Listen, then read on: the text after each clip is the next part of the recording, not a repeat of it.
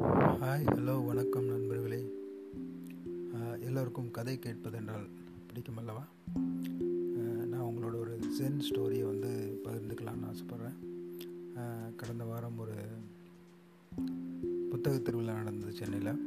ஜனவரி எட்டுலேருந்து பதினெட்டு வரைக்கும். அந்த புத்தக திருவிழாவில் நான் வந்து என்னுடைய மனைவி குழந்தை எல்லோரும்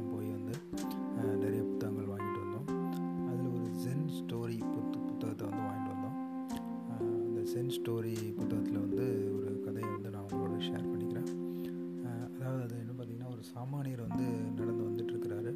ஸோ இந்த மாதிரி ஒரு ஜென் குரு வந்து வருகிறார். வந்த உடனே வந்து அந்த சாமானியர் வந்து ஜென் குருகிட்ட கேட்குறாரு ஐயா மனிதர்களை பற்றி நீங்கள் என்ன நினைக்கிறீங்க? அப்படின்னு சொல்லி கேட்குறாரு உடனே அந்த ஜென் குரு வந்து என்ன சொல்கிறாருன்னா மனிதர்கள் வந்து மூன்று வகைப்படும். மூன்று வகையாக வந்து மனிதர்களை பிரிக்கலாம் என்று சொல்கிறார். எதனால் அப்படின்னு கேட்கும்போது அவர் உடனே விளக்கம் கொடுக்குறாரு ஜென் குரு மூணு விதம் அப்படின்னு பார்த்தீங்கன்னா ஒன்று வந்து பாறை போன்றவும் இரண்டாவது வந்து மணல் போன்றவும் போன்றதாகவும் மூன்றாவது வந்து நீர் போலவும் மூன்று வகையான மக்கள் இருக்கிறார்கள் என்று அந்த ஜென் குரு சொல்கிறார்.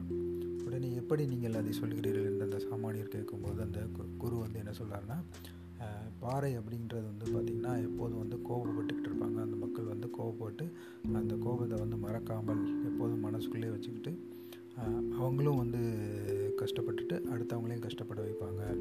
அதனால் வந்து அவங்க வந்து பாறை மாறி இருப்பாங்க அப்படிங்கிறத சொல்கிறாரு ஸோ ரெண்டாவது மணல் என்பவர்கள் வந்து மணல் போல் இருப்பவங்க வந்து கோபப்படுவாங்க. ஆனால் கொஞ்சம் சில காலத்தில் வந்து அவங்க வந்து மறைஞ்சிருவாங்க.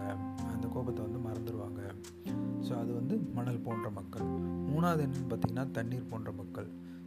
தண்ணீர் போன்ற மக்கள் எப்படின்னா கோபம் வர்றதும் தெரியாது கோபம் போகிறதும் தெரியாது. அதாவது தேவைப்படும் நேரத்தில் கோபப்படுவாங்க. அதாவது கோபப்படாமலும் மக்கள் இருக்க முடியாது. அதாவது சொல்லுவாங்களா ஐம்பூதங்கள் நீர் நிலம் காற்று வாயு வெப்பம். ஸோ ஒரு அஞ்சு பர்சன்ட் எட்டு பர்சன்ட் வெப்பம் இருக்கிறதுனால தவறு ஒன்றும் இல்லை. ஏன்னா வெப்பம் இருந்தால் தான் சமையல்லாம் செய்ய முடியும்.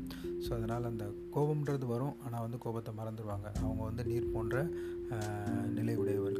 ஸோ எதனால் இந்த ஸ்டோரியை நான் வந்து உங்களுக்கு சொல்லணும்னு ஆசைப்பட்டேன் அப்படின்னு பார்த்தீங்கன்னா நம்மில் பல பேர் வந்து எப்போதும் கோபத்தோடு இருந்துகிட்டு இருப்போம்.